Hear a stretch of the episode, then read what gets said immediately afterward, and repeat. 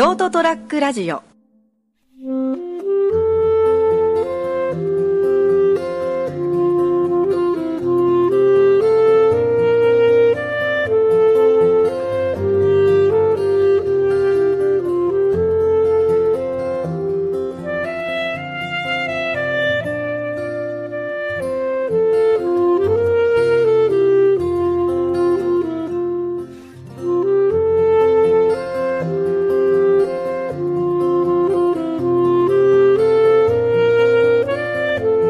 島崎三郎書店。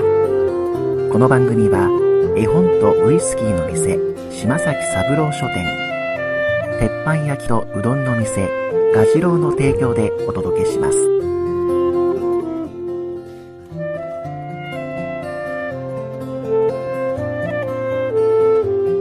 んばんは。絵本とウイスキーのお店、島崎三郎書店の吉田です。島崎三郎書店とは、西区島崎のうどんとステーキ丼のお店、ガジロウの2階にあります。こちらの番組から毎回絵本を紹介していきます。今回は、一緒に進めていただく、はい、金蔵でございます。はい、よろしくお願いししますくどうぞ。7回目は、あの、スペシャルゲストをお呼びしてます。おうおう今ですね南阿蘇コーヒーさんの隣のギャラリーではいはい。個展をされていた鳥の絵を専門にあの描かれている、はい、ハチと申します。よろしくお願いします。よろしくお願いします今回ご紹介する絵本がですねイザベル・シムレールさん作石津千尋さん役の青の時間です。こちらはですね日が沈んでから夜の闇に包まれるまでの少しずつ色を深めていく情景をですねあの虫や鳥や動物花たちの様子があの描かれています。今回はあのその青の時間に登場する動物たちをですねハチさんの視点から一緒にご紹介していきたいと思います。はい。ハチさんが一回、あの、三郎書店に来ていただいて、はい。いろいろ絵本を見ていただく中で、ハチさんがさっと撮られたはい。絵本がこれだったと。はい。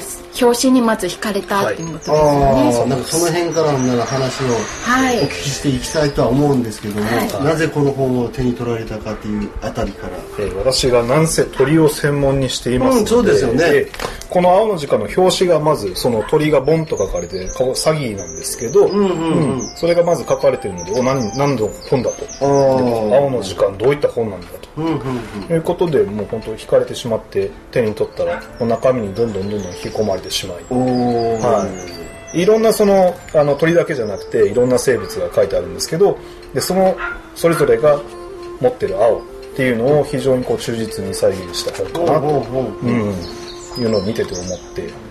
でかつですねそのなんかいろんなその青にもいろんなものがあって、あの青だけではなくいろんな色が混ざるからこそのその引き立つ青だったりとかもう本当に青一色そのものが持つ青の色、うん、魅力だったりとかっていうのが本当に忠実に細かく書き込んである、うん鳥の羽その青ゲラ青カケスというそのカケスの仲間の今見られてますけどね。そうなんです。この羽の色とかですね、いろんな色が混ざりつつも、その青が引き立つ色っていうのが、すごく細かく表現されてるし、うん。あの、もともとのその鳥自体の持つ魅力っていうのが、なんか余すとこなく書いてあるかなといううんなるほどね。気がします。うん。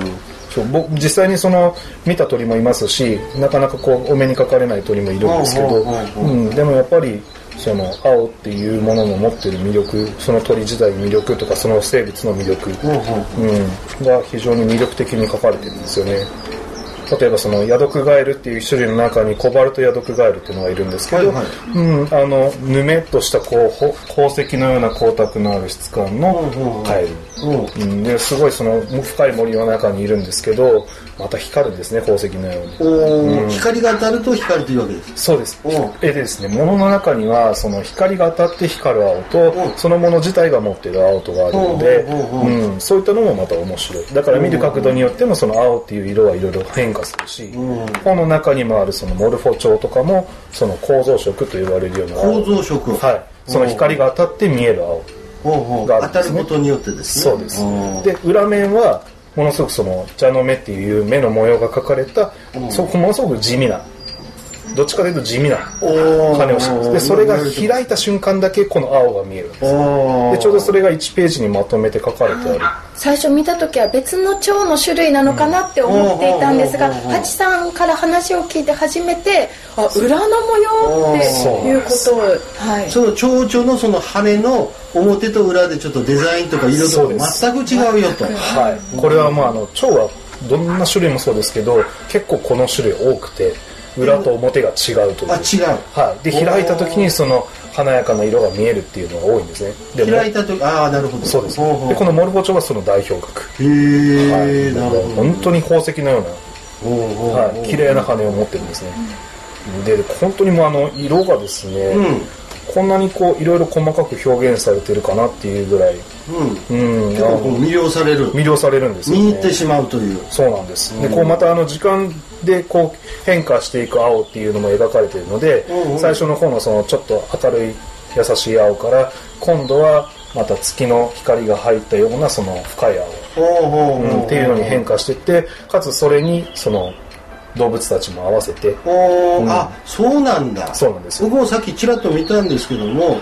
最初の方が明るくなんか構成がそうなってんの？吉田さん、はい。うんあの日が沈んでからあの夜の闇に包まれるまでを時間の経過とともにうん。動物たちが登場するので、うんだんだんこう日の光の加減も変わってページをめくるごとにですねうん変わっていくのがまたこの本の魅力で、あこうめくっていくたんびにどんどん変化していくんだ、はい。そうですねただランダムにこう入れてるわけじゃないんですよね、うん。いわゆる、うんでこれストーリー自体はあるんですか？さその最初から。なんか一本のストーリーによって描かれてるっていうんじゃなくって。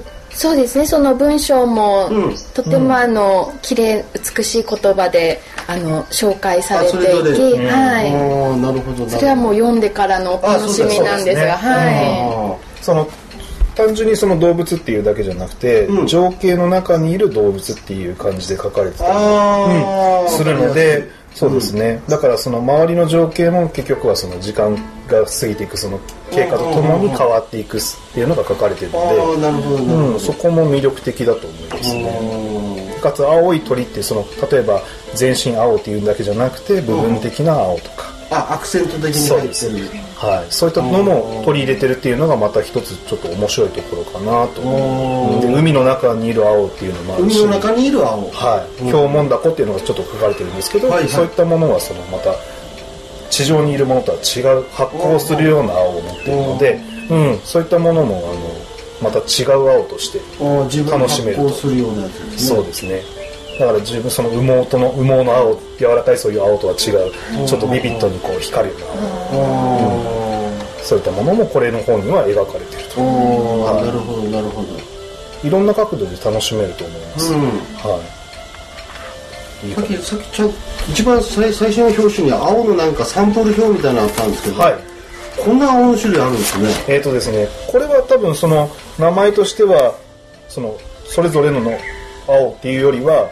そのなんかこの青のイメージで多分書いてあると思うんですよね。ですね。うん。でもともとその藤色とかその実際にいるあある色も書いてありますけど、ー。うんそれ以外にも例えば赤ちゃんの帽子の色とかそんな感じでなんかこう、うんうん、あのイメージでこの青はこういうイメージだなみたいなのもあったりする。だからそういうのを見てああなるほどって思うのも結構面白い。かなはいはい。ぜひ撮って、うん、うん。はい開いて読んでいただけるといいかなと思うんですけど。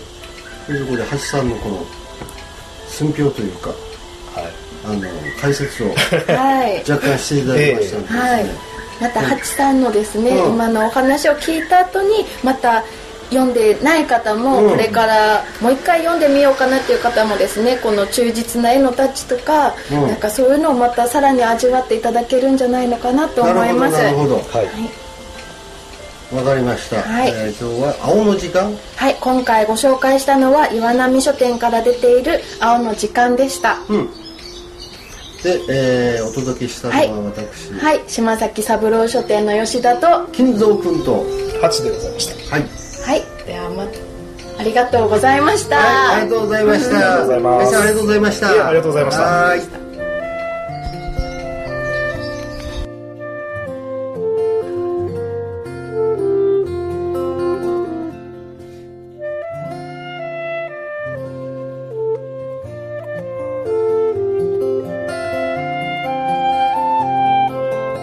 島崎三郎書店この番組は絵本とウイスキーの店島崎三郎書店鉄板焼きとうどんの店蛾次郎の提供でお届けしました。